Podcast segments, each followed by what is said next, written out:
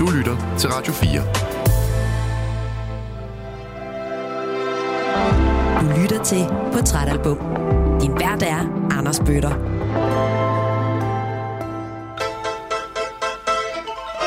Rigtig hjertelig velkommen tilbage til Portrætalbum her på Radio 4, hvor ugens gæst er journalist og tv-vært Natasha Krone. Lige nu, der lytter du til del 2 af ugens udsendelse. Hvis du ikke har hørt del 1 endnu, og du er kommet til at trykke play på den her del 2 ved en fejl, så vil jeg råde dig meget til at stoppe afspilningen af del 2 nu.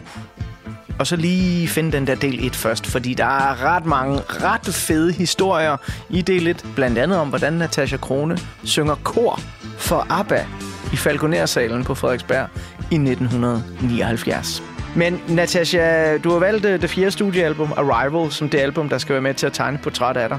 Album, der udkommer i 76, men fordi du har den her helt sindssyge oplevelse i 79, så har jeg ligesom valgt, at 79 var udgangspunktet for vores snak. I den her del, øh, del 2 af ugens portrætalbum, der skal vi så bevæge os lidt videre øh, op i dit liv og øh, udforske din ABBA-kærlighed senere. Men jeg lovede jo også lytterne, at vi måske lige skal komme lidt ind på, sådan, for ikke at tage et alt for voldsomt spring fra 79 til 2023. Sådan øh, den her lille Natasha, der render rundt på en villavej i Birkerød, har nogle dejlige, på det tidspunkt ret unge forældre i 30'erne, øhm, og hører dejlig musik, bliver forelsket i ABBA. Hvordan finder hun ud af på et tidspunkt, jamen der er en vej, der hedder Journalisthøjskolen, der er noget med noget tv, jeg synes er spændende at stå foran det her kamera, og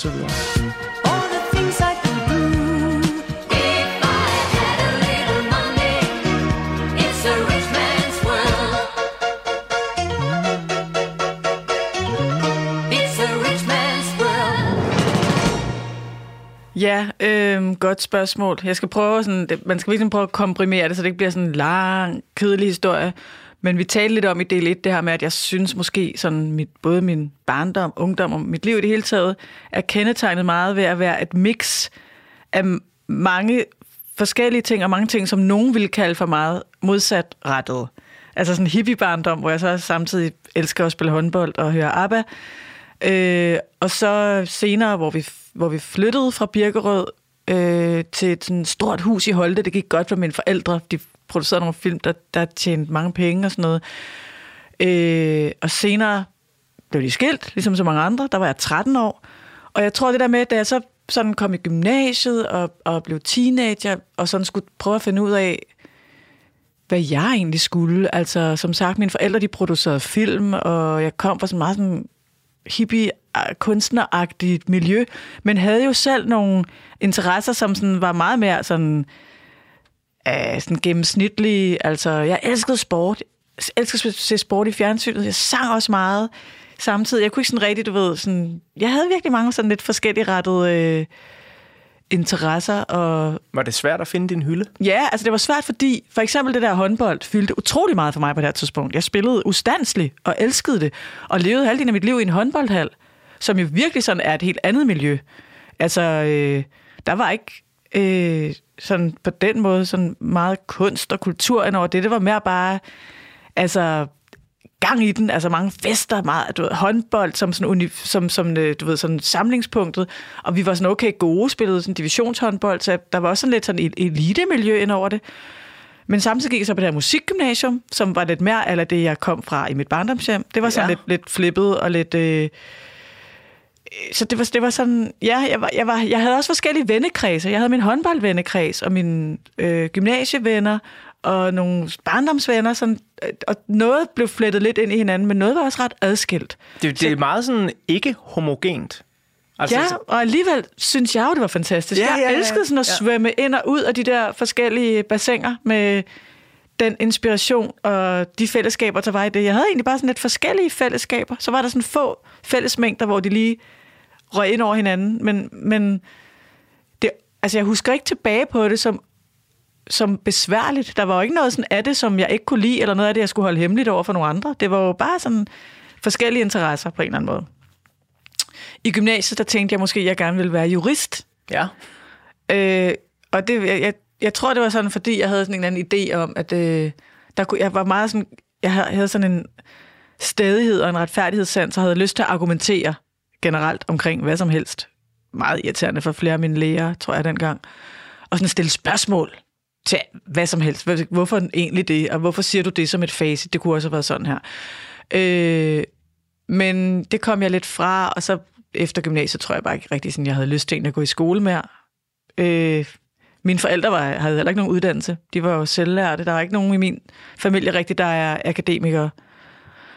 Så det lå ikke sådan lige før jeg skulle ind på universitetet. Det tror jeg ikke rigtig, jeg sådan kunne overskue. Jeg kendte heller ikke nogen, der havde gået der. Eller, jeg havde ikke nogen rollemodeller i den retning. Så tænkte jeg, at jeg måske skulle lave film. Det var det, mine forældre gjorde, men det var heller ikke rigtig sådan... Det kom min søster så jo til. Det gør hun også den dag i dag. Men helt kort fortalt, så fik jeg et job i en fagforening, hvor jeg skulle blandt andet skrive referater af deres meget lange møder. Ja, Så opdagede jeg, at jeg elskede at strukturere det der. Sådan, øh, ja. alle de der ord ned til noget læseligt. Og så synes jeg også, at de referater, jeg havde læst, der var blevet lavet før, jeg kom til, var meget kedelige. Tænkte, jeg godt peppe det lidt op. Det skal være sjovere. Der skal være nogle skæg overskrifter, der skal være nogle peaks undervejs, så de faktisk læser med. Gud, hvor vil jeg gerne læse et fagforeningsreferat med lavet af Natasha Ja, Krone. og så netop blev peppet lidt op. Og så ham, der var min chef i fagforeningen, han sagde, gud, hvad skriver du godt? Ja. Altså, de der referater er jo pludselig, altså, der er jo- kommer jo pludselig humor ind i det, og hvorfor søger du ikke ind på Journalisthøjskolen? Du har en virkelig god pen. Så var jeg sådan, hmm, okay, jeg har egentlig også altid fået gode karakterer i dansk stil, jeg synes faktisk, det var sjovt, det der med at skrive. Så hele min årsag, altså hele min motivation for at søge ind på Journalisthøjskolen, det var simpelthen at lære at skrive bedre. Der var altså ikke et eneste gram øh, tv-ambition over det. Det var en lyst til at skrive, en lyst til at formidle. Øh, jeg tror, jeg drømte om at sidde på en stor avis og skrive store portrætartikler. Måske endda sportsfolk, sådan rigtig komme i dybden med noget af det, som jeg også elskede, hele det der sportsunivers. Det var simpelthen min drøm. Og så kom jeg ind på journalisterskolen, og det var virkelig, altså seriøst, det der, altså kort fortalt i overskrifter, var vejen ind. Jeg hæfter mig rigtig meget ved det, der du sagde med, at øh, du ligesom havde sådan, jamen, ja, nærmest forskellige universer, hvor du så kunne hoppe ind og ud af det ene og det andet, forskellige vennekredser, forskellige interesser og ting at gøre det ved. Fordi når jeg ser på din karriere, det er mange, mange, mange, mange år siden, jeg første gang så dig på tv, det har jo helt sikkert nok været i Melodi Grand Prix, og så efterfølgende i Stjerne for en aften. Som er 20 år siden nu. Ja, Og som en lille servicemeddelelse kan jeg fortælle jer, at den film, Gunnar instruerede, var en reklamefilm for Aalborgs håndboldliga-hold. Men her i aften skal Gunnar synge, og i aften skal han synge Coldplay-nummeret The Scientist. Giv en rigtig stor hånd til Gunnar Mikkelsen. og så kan jeg huske, da du øh, skulle begynde på, øh, det var TV2 News, der Ja, kom lige først. præcis. Så kan jeg huske, at jeg bare sådan tænkte, skal hun det? Det var mærkeligt. Det var meget mærkeligt. Og du ved, jeg var nok sådan en af de der, øh, på det tidspunkt har jeg været sådan i 20'erne, og øh, ekstremt fordomsfuld for alt, hvad der ligesom blander underholdningsbranche og nyhedsbranche. Selvfølgelig, det Så giver jeg- da god mening. Ja, men jeg var sådan armene over kors, ikke? Det gik jo to sekunder, så var jeg sådan, okay, det er hun fucking god til. Hun nailer det shit der. Men jeg kan bare huske, at det netop for mig var sådan, okay, det kan man også. Altså, det var, jeg vil faktisk sige, det var lidt inspirerende. Nå, men det er jeg glad for, fordi du er slet ikke alene om at have de tanker. Det kan jeg fortælle dig, det havde mine chefer i DR også. Fordi det at være uddannet journalist, som jeg blev i 1996, og så tage det der kæmpe, øh, den der sidevej, som var ind til et underholdningsunivers, som jo blev ret stort, Melodi Grand Prix Stjerne for en aften og så videre, betød jo også, at mange tv-seere ikke havde den fjerneste idé om, at jeg egentlig var uddannet journalist. Ja. Og hvor skulle de også vide det fra? Ja. Så da jeg meddelte mine chefer på det her tidspunkt i DR, at nu ville jeg faktisk gerne tilbage til journalistikken, og om jeg ikke kunne få lov til måske så at blive sommervikar på TV-avisen, eller ligesom komme ind på en eller anden måde, så kiggede de jo på mig, som om jeg var vanvittig. Øh, og sagde, det kan du ikke. Altså, der står, der falder paljetter ud af dine ører, og der står underholdning i panden på dig. Altså, det, det, det forestiller vi os ikke øh, kommer til at ske. Altså, som i nogensinde nærmest. Og det blev jeg ret fortørnet over selv, for jeg tænkte, de, kunne da prøve at give mig chancen. Øh, De havde jo lige givet dig chancen med Melodi Grand Prix, Ja, præcis. Altså, hvorfor ikke så, du ved, jeg, jeg er jo journalist, altså jeg ved da godt, at jeg ikke bare lige kan gå ind og sådan, øh, lave en partilederdebat i overmorgen, det er jeg helt med på. Øh, eller sidde i deadline, eller hvad, men, men, men 1830'eren, sommervikar, altså hallo, giv mig da chancen, og hvis det ikke fungerer, så pille mig af igen. Det kunne der ikke være tale om, og det blev jeg ret fortørnet over. Jeg synes, det var tageligt, at de ikke ville give mig chancen dengang. Og det var lige samtidig med, at TV2 News blev lanceret. Så ringede jeg selv til TV2. Fedt. Så sagde jeg, hey, altså, I skal lave den der nyhedskanal. Jeg ved godt, at jeg lige nu er kendt for noget helt andet. Men kunne I, ville I kaste mig til det? Og jeg tror vidderligt, det var Per Michael Jensen, jeg ringede til, for ham kendte jeg lidt fra min tid som journalistpraktikant på Berlingske. Der havde jeg lært ham at kende. Han var så siden blevet direktør på TV2, og jeg tog chancen og ringede til ham. Og jeg kan huske, han var sådan, okay, det var et opkald, jeg ikke lige havde regnet med. Du laver underholdning for halvanden million mennesker hver fredag, for det var seertallene dengang. Og nu vil du gerne starte forfra på en nyhedskanal, som måske på en god dag vil have 10.000 seere. Så ja, det vil jeg gerne. Jeg vil simpelthen gerne tilbage til journalistik. Og der må jeg bare, altså igen, lang historie kort sige, at Per Michael, og på det tidspunkt Michael Dyrby, øh, nyhedschef for TV2, de var sådan, jamen altså, hvorfor skulle du ikke også kunne det? Det vil vi, den chance vil vi gerne tage. Og det er jeg meget taknemmelig over, for det vil det jeg ikke. Det er meget spændende og også meget lærerigt for os, der bringer nyheder og hører jeres meninger. Tak for din tid. Jeg øh, elsker, at det her, uden jeg vidste det, er et perfekt oplæg til den næste sang, vi skal høre fra Arrival. Fordi du har jo fået lov til at pege på nogle numre, som du synes er helt centrale. I del 1, der hørte vi That's Me, som er dit, øh, eller i hvert fald et af dine store favorit ABBA-numre. Og nu skal vi have en øh, break-up-sang med Pep i. Øh, Knowing Me, Knowing You er et nummer, som øh, vi jo så kan dedikere til de der DR-chefer, der ikke turde tage en chance. Men øh, du har fremhævet den som sådan en af dem, der bare er fede på den her plade. Hvorfor? Jeg synes, det er et af de numre, hvor øh, Fridas vokal virkelig kommer til sin ret. Det er sådan en rigtig Frida-nummer.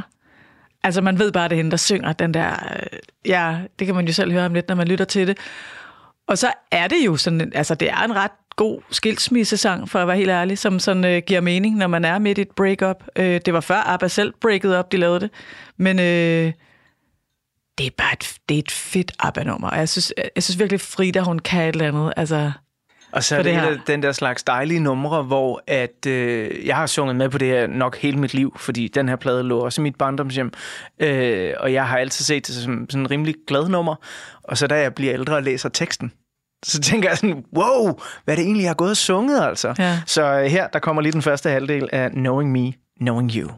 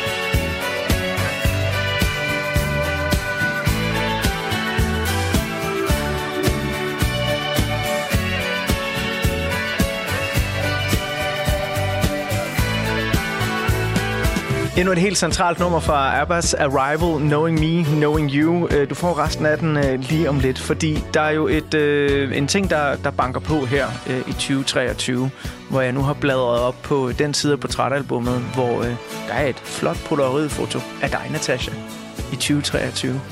Og øh, du er stadigvæk kæmpe stor ABBA-fan. Men øh, på det her billede, der er du på vej ind til en ABBA-koncert. Og øh, det er jo fordi ABBA, de laver de her hologramkoncerter i London. Og du har været til en af de hologramkoncerter, som jeg øvrigt skal hilse at sige, er mega svære at få billetter til.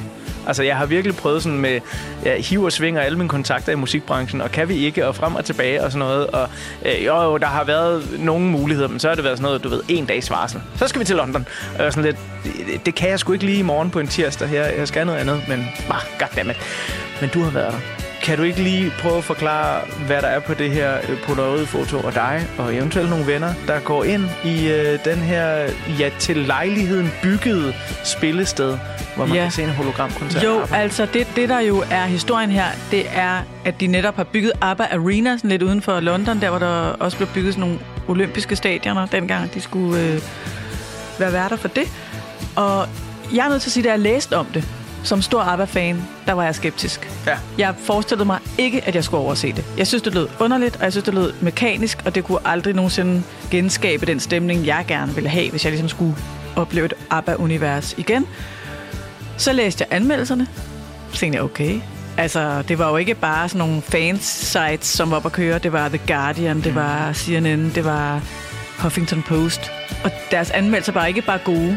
De var eksalteret, begejstret over det der univers, der var lykkedes ABBA at skabe. Så var jeg alligevel sådan, mm, okay. Så skulle jeg øh, lave noget tv sammen med min gode kollega Jesper Steinmetz. Øh, tidligere USA-korrespondent på TV2. Nu London-korrespondent. Kæmpe ABBA-fan. Det, det har vi ligesom til fælles. Vi sad så og snakkede om det. Han havde heller ikke set det.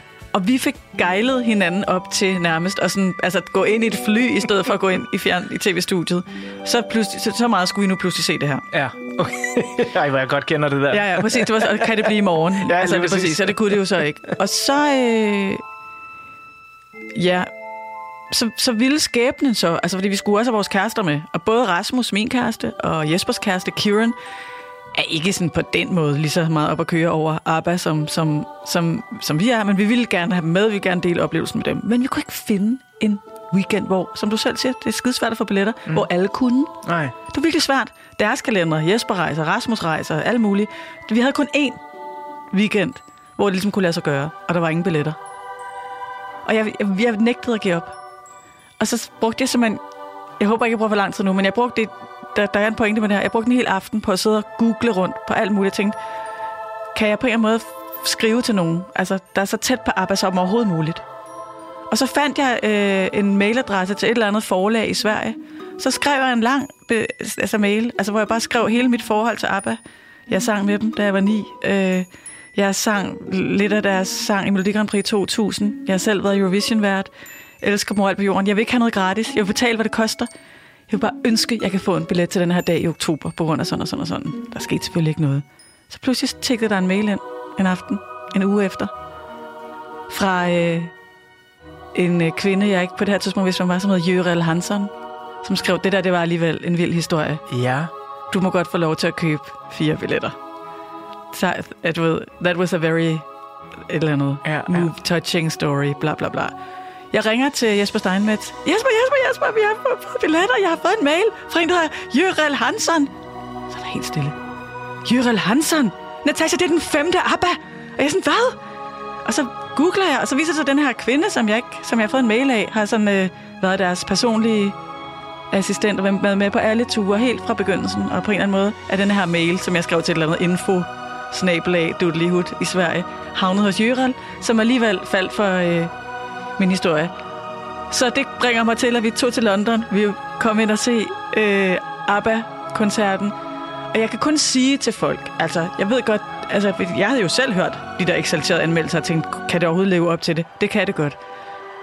Jeg kan ikke forklare, hvor vanvittigt det er, men det er jo, det er jo et live band. Der står rigtige mennesker på scenen. Der er et rigtigt kor. Og så er der de her avatarer. Og man, man tror jo, altså, at man... Ej, så virkelig kan det ikke være. Men det er det. Efter fem minutter overgiver man sig og synes, man er til ABBA-koncert. Og den måde, avatarerne så spiller sammen med livebandet og livekoret, som om det virkelig bare er en koncert. Det er virkelig mindblowing, altså at kæbe ned på gulvet. Og så er der også, og det er det, jeg virkelig holder meget af ved ABBA, ud over alt det andet, det er, hvis man ser showet, der er noget humor, der er noget selvironi. Der er sådan, de, de leger også med sådan deres egne, hvad hedder sådan noget, altså den, det der billede, man har af dem. Ja. Deres eget sådan ry, og deres eget, det billede, fansene har af dem og sådan noget. Altså, jeg vil meget gerne overse det igen. So when you're near me,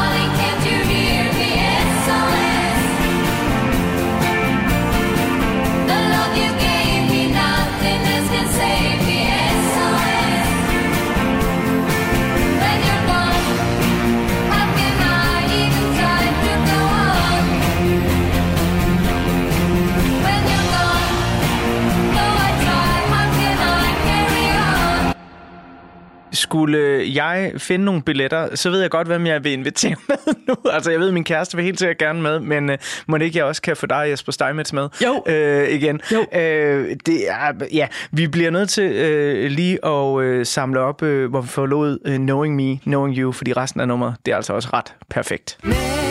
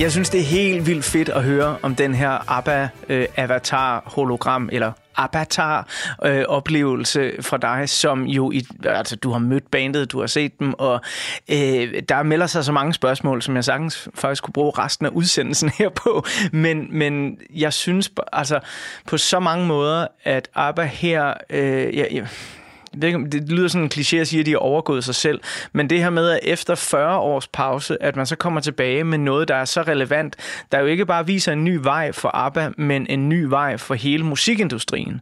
At hvis du kan gøre det her, jamen så lige pludselig så omkalfatrer du, hvad en live-koncert kan være.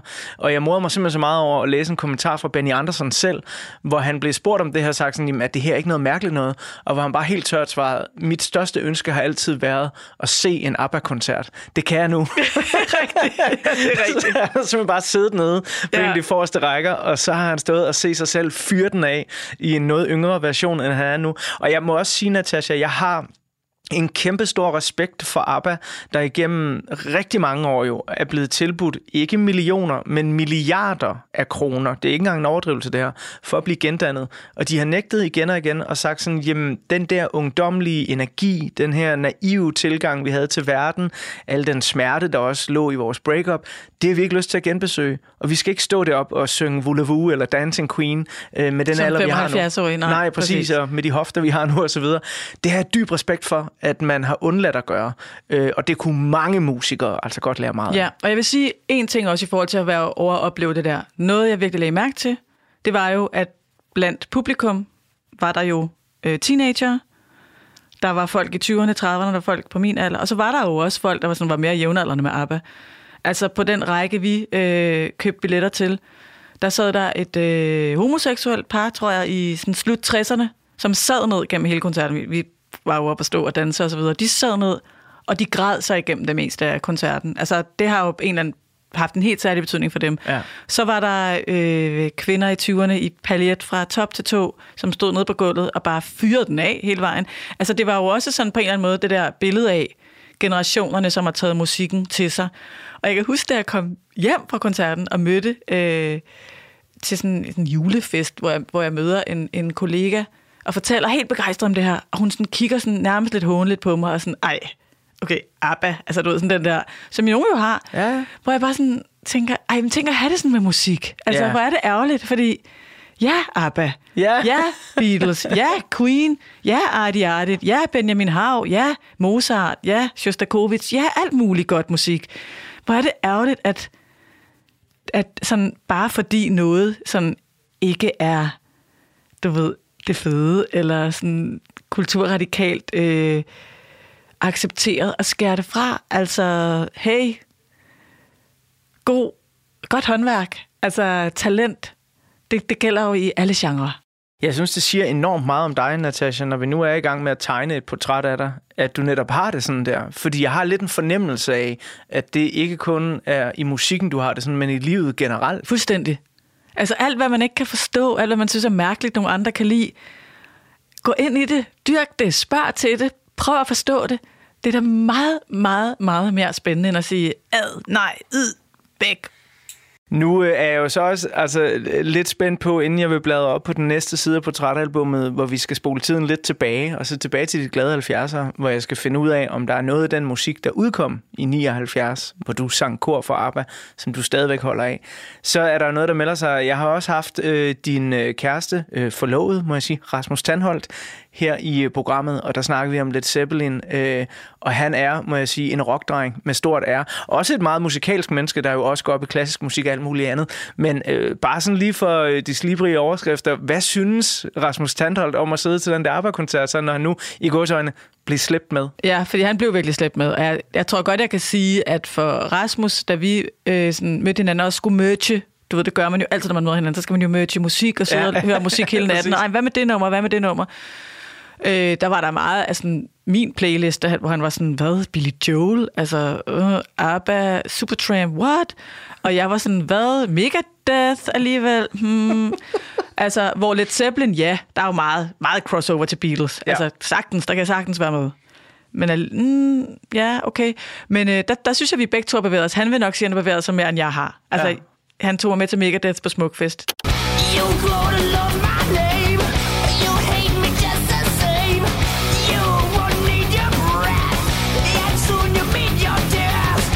det, det, var, det var lange minutter for mig. Det, det erkender jeg. Hvor jeg tror, han kom nemmere igennem ABBA-koncerten i London. Det er også nemmere at komme igennem ABBA, end det er at komme igennem Megadeth. Måske, jeg Øh, ved tag det det, tag det fra en heavy fan. Øh, altså, men prøv at høre, øh, Natasha, jeg... Øh, er jo altid rigtig øh, interesseret i at høre, hvordan den musik, der har formet en, så øh, også øh, ligesom påvirker en i voksenlivet. Og derfor skal vi jo selvfølgelig snakke videre om, øh, hvem du er her i 2023, og hvor du er på vej hen i livet. Men øh, som afsæt til det, så kunne jeg faktisk godt tænke mig at lige bladre lidt tilbage på portrætalbummet, og så havne på en side, hvor jeg kan tegne et portræt af musikåret 1979 bevares, du er kun 9 år gammel, så der er nok meget, du ikke kan huske. Men pointen jo værende, at det kan være, at det er noget af det, der udkommer dengang, som du stadig hører den dag i dag. Men inden vi kommer så langt, øh, så skal vi have et fuldstændig oplagt nummer, fordi øh, jeg må jo ikke øh, forglemme i den her udsendelse, vil det være en øh, mindre skandale, hvis ikke jeg når at spille Dancing Queen.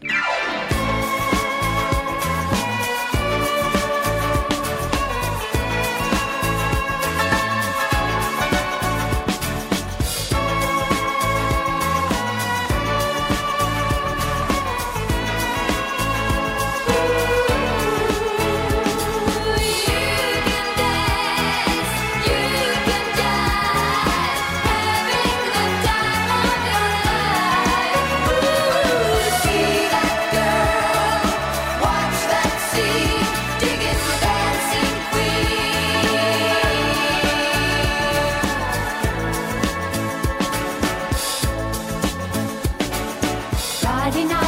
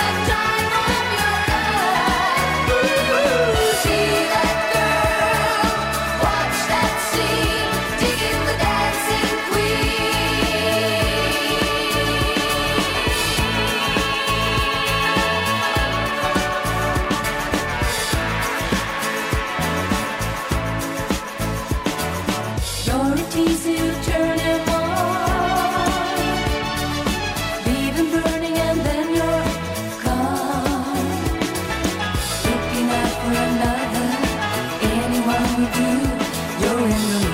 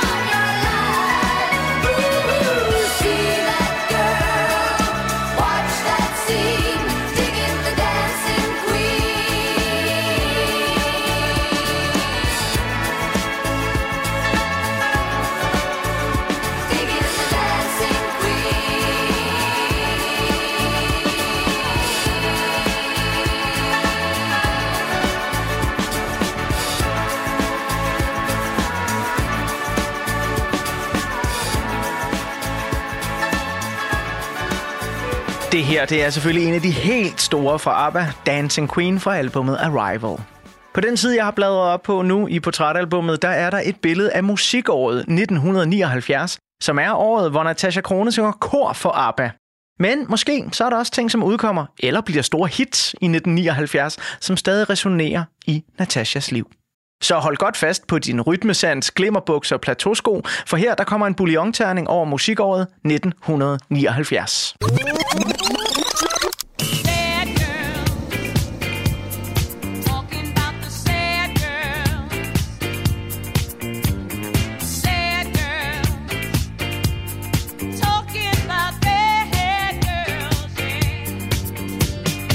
1979 er først og fremmest et kæmpe år for disco-musik.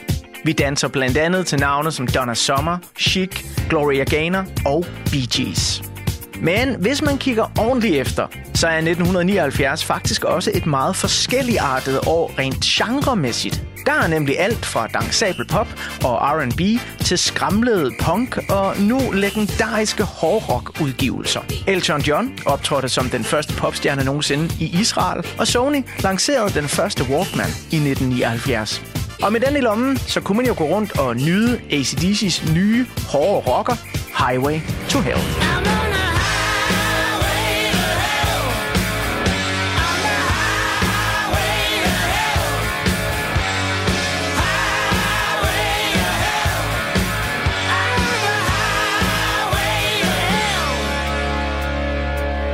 Han kunne slendre afsted ned ad gaden til Rod Stewarts store hit, Do You Think I'm Sexy? Yeah,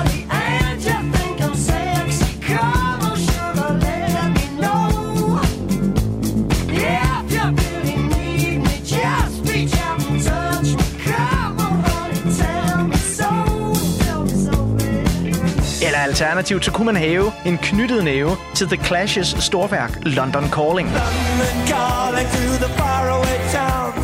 Now war is declared and battle come down.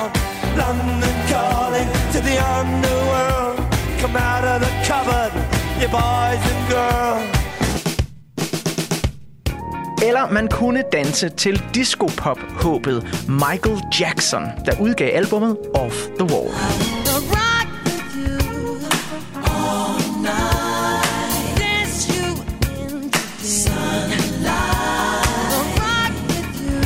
Selvom store dele af den britiske punkscene stadig lever i bedste velgående, så markerer 1979 også året, hvor den eksplosive kunst- og musikbevægelse begynder at dø. Det markeres især, da Sex Pistols bassist Sid Vicious dør af en heroinoverdosis som kun 21-årig, og da Joy Division udgiver deres debutalbum post-punk-mesterværket Unknown Pleasures, og da Neil Young udgiver det tunge elektriske hovedværk Rust Never Sleeps, hvor den britiske punkscene besynges i det nu klassiske nummer Hey Hey, My My, Into the Black. King is gone, but he's not forgotten. This is the story of Johnny Rotten. Og så er der jo punkens hadeband nummer et. De pompøse prog-rockere fra Pink Floyd. I 1979 der fejrer de benene væk under mange rockfans verden over, da de udgiver deres monumentale værk The Wall, som stadig den dag i dag er i blandt de bedst sælgende rockalbums nogensinde.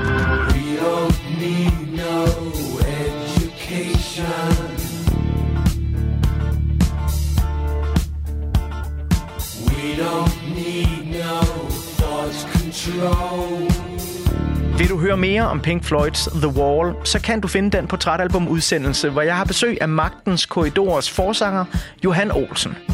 Men nu hvor vi er ved musik, som ligger ret langt væk fra punkens skramlede udtryk, så er 1979 også året, hvor et af verdens største soft rock albums udkommer. Det engelske band Supertramp udsender og hitter stort med deres kæmpe album Breakfast in America. Take a look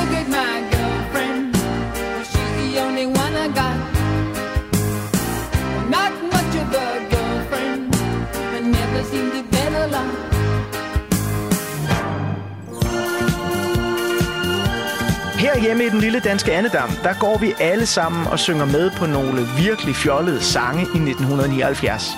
Tommy Sebak vinder Melodi Grand Prix med sangen Disco Tango, og Kim Larsen udgiver den såkaldte personnummerplade, hvor han får os alle sammen til at købe bananer og synge det herligt forvrøvlede omkvæd på sangen Blip Bot.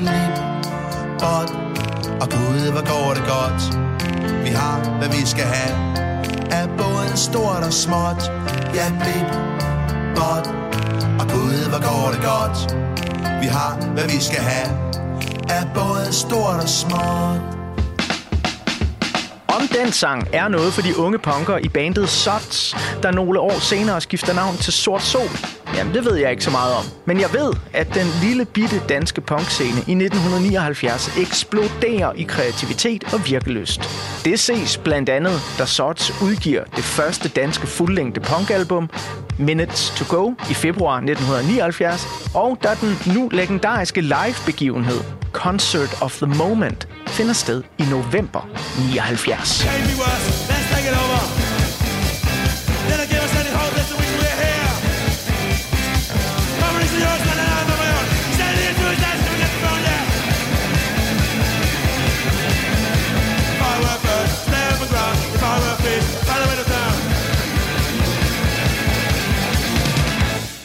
Det her det er øh, i sandhed nogle meget andre toner end øh, Abbas fantastiske popmusik. Vi hørte en lille bit smule af The Sots. Øhm, det her det var musikåret 79 i sådan overskrifter. Der udkommer masser af andre ting.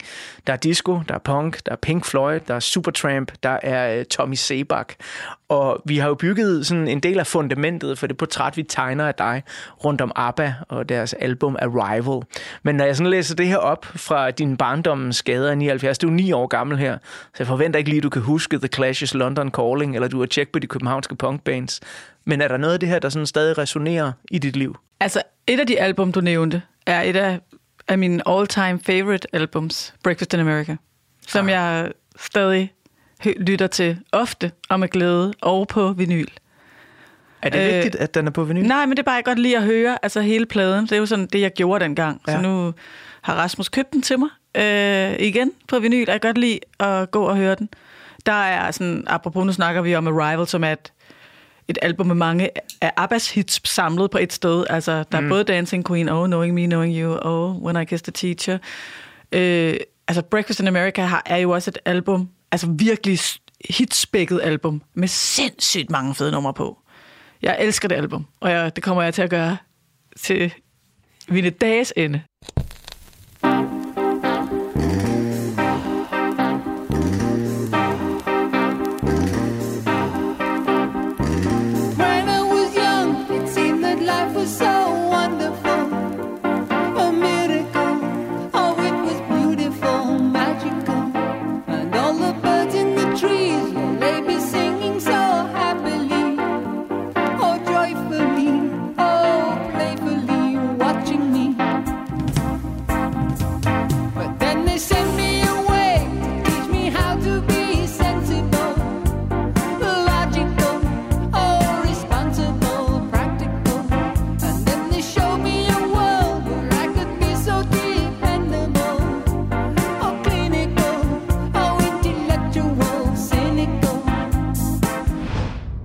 Vi er på en side af portrætalbummet nu, hvor der jo er et øh, billede af dig her i 2023. Du er en veletableret øh, tv-journalist, tv-vært. Du øh, er lige blevet forlovet. Tillykke med det. Øhm, og du har jo truffet, øh, som alle mennesker gør, en række valg i livet. Og når jeg kigger på den samtale, vi har haft, og som jeg kender dig, så er du også en person, hvor det slår mig, at du måske nyder nogle gange at tage nogle valg, der ikke var forventet af dig. Ja. Har du sådan en eller anden ting med, at du godt kan lide at øh, jamen, måske slå et svirp med halen og gøre noget andet, end øh, det, den lige vej dikterer? Ja, og jeg tror, det er mere eller mindre bevidst. Jeg tror, det var helt ekstremt ubevidst gennem min barndom og ungdom. Jeg kan ikke forklare, hvorfor jeg i mit film hippiehjem elskede at se fodbold eller gå til håndbold, eller, men det gjorde jeg, og det var der ikke nogen andre i min familie, der gjorde på det tidspunkt. Det, det kom de så til senere, men det er en anden historie. Så det var jo bare et eller andet, som jeg så havde i mig. Men senere, så tror jeg, at det har været mere bevidst, fordi jeg har det svært med hvad kan man sige, at møde folk, som er meget sådan øh, ensrettet i, hvad de mener er det rigtige politisk, kulturelt, musikalsk, værdimæssigt. Og, sådan, og, og vidderligt ikke sådan, har lyst til at, at bare forstå, at andre kan have det på en anden måde. Så, øh, så derfor prøver jeg på en eller anden måde, når folk siger, det kan du ikke, eller det skal du ikke, det vil være dårligt for os, så, så synes, det, så synes folk er kikset, så er det okay, det må de jo så simpelthen synes. Altså, det må jeg også stå ved. Øh, mine, de andre på Journalisthøjskolen synes, synes jo nok heller ikke, det var sådan mega sejt, at jeg skulle være Melodi Grand Prix vært, eller stå der fredag aften. Altså, i stedet for at lave dybdeborende artikler, eller afsløre kapitalens rådenskab, så stod jeg der i en lang kjole og sagde, mine damer og herrer. Men det synes jeg var sjovt, og jeg havde en fest med det. Øhm, og der er ikke noget, jeg overhovedet har fortrudt ved det. Altså, det kan godt være, det har, det har sådan krævet nogle kampe her og der, for at komme tilbage på nogle spor, jeg så gerne vil tilbage på, men det har været det hele værd. Nu øh, er du så på et af livets øh, spor, hvor, hvor det jo, ja, jeg vil ikke sige, du, du på nogen måde står ved en skillevej, men du er i hvert fald på vej ind i en del af livet, hvor du står for at, at skulle giftes med en ny partner, øh, og øh, du har opnået rigtig mange store ting i din karriere. Øh, du har været vært for Knæk Cancer, som jo også virkelig har øh, nogle helt andre store samfundsmæssige betydninger. Når du så kigger på livets vej, lidt frem i tiden, hvor er Natasha Krone så på vej hen? Jeg håber, jeg får lov til stadigvæk at lave så forskellige ting, som jeg laver. For det tror jeg altså noget, af det, der gør, at jeg stadig elsker mit arbejde, og stadig sådan, føler et stort engagement i det. Har lyst til at forberede mig.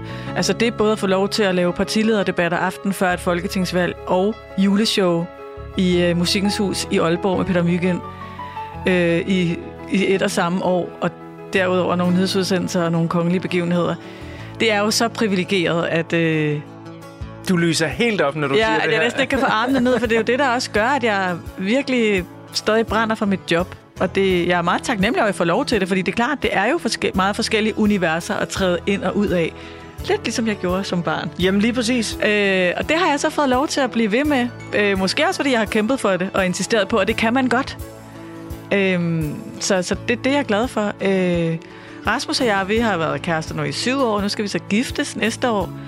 Øh, og der håber jeg selvfølgelig, at vi begge to kommer til at slå rekord parforholdsmæssigt. Ikke? Så øh, det er klart, når vi har været sammen Den, i... den, den må du lige forklare. Jamen, altså, der, der er ingen af os, der har, har haft et parforhold længere end 10 år.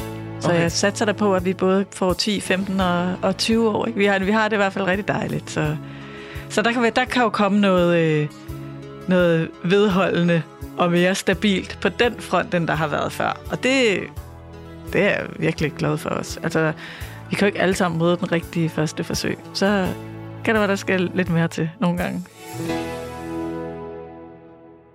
Hvis du øh, nu for en 15 år siden kunne have kigget ind i en krystalkugle og øh, fundet ud af, at du ville møde kærligheden igen og skulle giftes på det her tidspunkt i dit liv. Nu sidder jeg ikke og siger, at du er gammel eller noget. Ej, men jeg sidder- er, der, jeg er 53. Jeg Jo, ved ikke, ja. jeg er ved at være der. Altså, Og jeg mener bare, altså øh, mange danskere øh, oplever at blive skilt. Øh, det er jo sådan cirka halvdelen af alle ægteskaber, der går i stykker.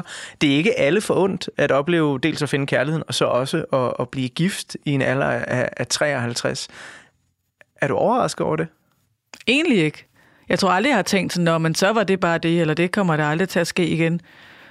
Det er jeg ikke, og jeg har bare også lært mig selv gennem årene, at man, altså det der med, jamen det der kommer aldrig til at ske, eller det der kan jeg ikke, eller det, igen apropos, med at turde at tage nogle skridt, selvom de måske ikke forventes af en, eller mm, de virker angstprovokerende, så synes jeg selv, jeg har været god til at gøre det alligevel. Og også tage nogle chancer, både privat og professionelt, som nogen måske har rystet på hovedet af, og jeg tænkte, det går aldrig. Jeg synes, jeg tit har oplevet, jo, det gjorde det faktisk, på trods af alle bekymringerne. Og bekymringerne har været der, og jeg har også haft alle mulige udfordringer øh, undervejs, som har været rigtig, rigtig svære. Og når, altså, hvis jeg sætter mig ned en dag og skriver bogen om det, så altså, sådan vil alle mennesker nok have det, når de kigger tilbage på deres liv. Hvordan kom jeg igennem den periode? Altså, hvad var det egentlig? Hvis det var nu, så ville jeg slet ikke kunne overskue det. Men det gør man jo. Og jeg, jeg kommer aldrig til at sætte mig tilbage og sige, at det, det går nok ikke. Altså, hvis det ligesom er inden for rækkevidde og inden for noget, jeg tror, jeg alligevel godt med lidt stedighed eller lidt, lidt vedholdenhed ville kunne opnå, så vil jeg prøve at gøre det. Du er en fighter, Natasha. Ja, det er jeg. Jeg er virkelig en fighter. Hvis du lige kigger tilbage, altså, er, er der noget, som du sådan er særlig stolt af at, at have, have overkommet? Altså, hvor, hvor den var sgu svær at komme igennem? Ja, det er der. Det er også sådan, der er også ting, som er svære at tale om, altså som også er for private, men jeg har haft nogle, nogle udfordringer, som ikke har været mine egne, men som har været folk rigtig tæt på, som har, har haft det meget, meget svært på en måde, hvor det er gået ud over andre, og også ud over min familie, som jeg sådan skulle kæmpe meget med. Og det, det er jo svært at tale om, fordi det er jo andre menneskers privatliv. Øh, men alle, der for eksempel har haft misbrugere inden på livet af den ene eller anden art, ved, hvor svært det er at skulle dele med, øh, når, man, når man er tæt på det. Øh, så uden at sige for meget, så, så er jeg stolt af, at jeg kunne sådan overkomme det, uden at blive vred og bitter og skære nogen fra, som ikke fortjent at blive skåret fra, og stadig stå på benene og tro på menneskeheden. Hvis det giver mening. Det gør det i den grad. Det giver i den grad mening, og jeg synes, at øh, vi har fået tegnet et ret formfuldt portræt af et øh, menneske. Øh, jeg tror, overskriften skal være øh, sammensat uden at være kompliceret. Ej, det er godt. Det kan jeg godt øh, se mig selv i. Ja, kan du ikke? Jo, meget. Jamen, fordi jeg er meget sådan, du, altså, øh, når, jeg, når jeg læser op på alt, hvad du har lavet, og, og jeg ligesom forberedte mig til det her, så øh, havde jeg øh, altså dyb fascination og også stor respekt for netop det her med at kunne gå ind og ud af, af døre, som du selv siger det så fantastisk, lave en partilederdebat samme år, som du laver et juleshow med Peter Myggen. Altså, en, en hver tv-producer sidder og river sig selv i håret og tænker, vi kan da ikke bruge den sammen til det. Men det kan vi, når det er Natasha Krone. Og det, øh, men du, du har en meget let tilgang til det. Altså, det, Øh, jeg, jeg ved ikke, hvad jeg havde forestillet mig, inden vi skulle mødes, men jeg havde tænkt, tænkt det kunne være, at det var komplekst og svært, og sådan, men øh, det, det virker som om, at øh, du, øh, du har en meget god go with the flow øh, i dit liv. Ja, det er meget godt set. Altså, det er også sådan, jeg i hvert fald opfatter mig selv. Fordi selvom tingene kan være vanvittigt sorte og dystre og komplicerede og svære, så insisterer jeg stadig på at have en let gang på jorden. Fordi jeg vil ikke synke ned i det der. Altså, der er ikke... Der, det skal nok, altså... Det, det skal nok det, gå, Det ikke? er jo helt perfekt, at vi valgte et ABBA-album. Ja. kan, kan du ikke mærke det? Jo, det var måske også derfor, jeg elsker dem så højt. Ja, jamen fuldstændig. Og det, det er jo, jeg synes, det er utroligt, at det her øh, band øh, stadigvæk resonerer den dag i dag, og de formåede jo at holde sammen på deres musik, indtil det selvfølgelig ikke gik mere, og alle ægteskaberne gik øh, i opløsning og så videre. Ikke? Men øh, de kan jo tydeligvis stadigvæk godt på en eller anden måde snakke sammen, eftersom man kan tage til London og se den her store Avatar-koncert. Og de så den sammen til premieren jo. Der var de jo alle fire samlet derovre. Ja. Og det var det svenske kongepause. Wow. selvfølgelig skal kongen og dronningen overse Ja, selvfølgelig skal det det. Vi skal til at runde af for portrætalbummet den her uge. Jeg vil sige mange gange tak, fordi du kom med. Det var virkelig en fornøjelse. og tak for generositeten. Øh, der er et nummer, man jo bliver nødt til at gå ud på, fordi nu har vi både snakket om den øh, svære og øh, den lykkelige, nylige kærlighed. Og jeg ved, et af dine øh, numre, det er øh, favoritnummer, det er My Love, My Life. Fordi jeg, jeg tænker sådan, er den ikke god at gå ud på? Jo, den er også lidt sørgelig og sådan igen storladen ballade. Mm. Øh, et af de sidste numre ved jeg, at de lavede til Arrival, fordi Agneta manglede et stort Ja. solonummer. Frida havde nogen. Øh, og jeg ved, øh, apropos harmonier, hvis jeg bare kan nå at sige det, Ja, ja, fordi ja. igen, der er nogle, også nogle gode harmonier i den. Øh, den er lidt musical-agtig, men jeg holder meget af den. Øh, jeg har grædt mange gange til den undervejs i livet. Øh, de var lidt inspireret af 10cc's I'm Not In Love Ja. til det her nummer. Altså Ja. noget med sådan harmonierne. Det kan man godt lidt høre, når man lytter til det. Men det er jo også et perfekt Natasha Krone slutnummer, ikke? Fordi vi har været omkring That's Me, som jo er dit empowerment-nummer. Jeg tror, jeg sagde i del 1 af ugens udsendelse, at det er det, du skal gå i bokseringen til. Ja, det er der, hvor jeg får min urørlighedskappe på. Præcis, det var rørlighedskappen. Og, Og det så her, græder vi til det her. så græder vi til det her. Ja. Men det er også det er skide sundt at græde. Ja. Så det, det skal vi huske at gøre. Altså, øh, det er ufatteligt smukt, øh, og så er det, hvad jeg vil kalde blå kærlighedspop fra ABBA. Øh, Og så er det sådan Agneta i sådan helt uskyldig, ren vokal, som man næsten i sig selv kan græde lidt over, fordi det er så... Ja, det er sådan nostalgi og ungdom og... Ja. Kære Radio 4-lytter, i de døende øjeblikke af portrætalbum i den her uge, der må du gerne fælde en tårer.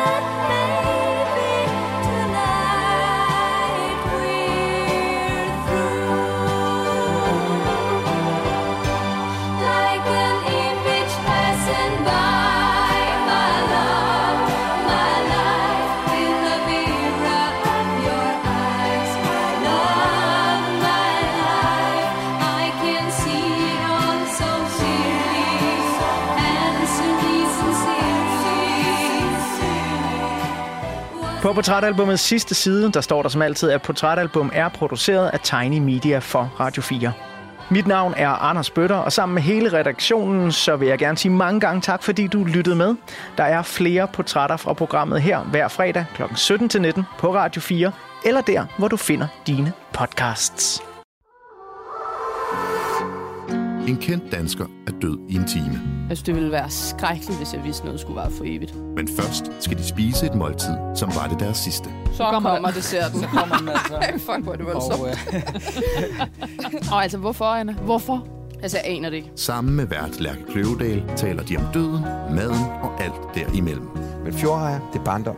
Det er gode stunder med min far. Det er noget af det eneste, jeg har haft med papa. Lyt til det sidste måltid i Radio 4's app, eller der, hvor du lytter til podcast. Æret være hans minde. Radio 4. Var det det? Det var det. Ikke så forudsigeligt.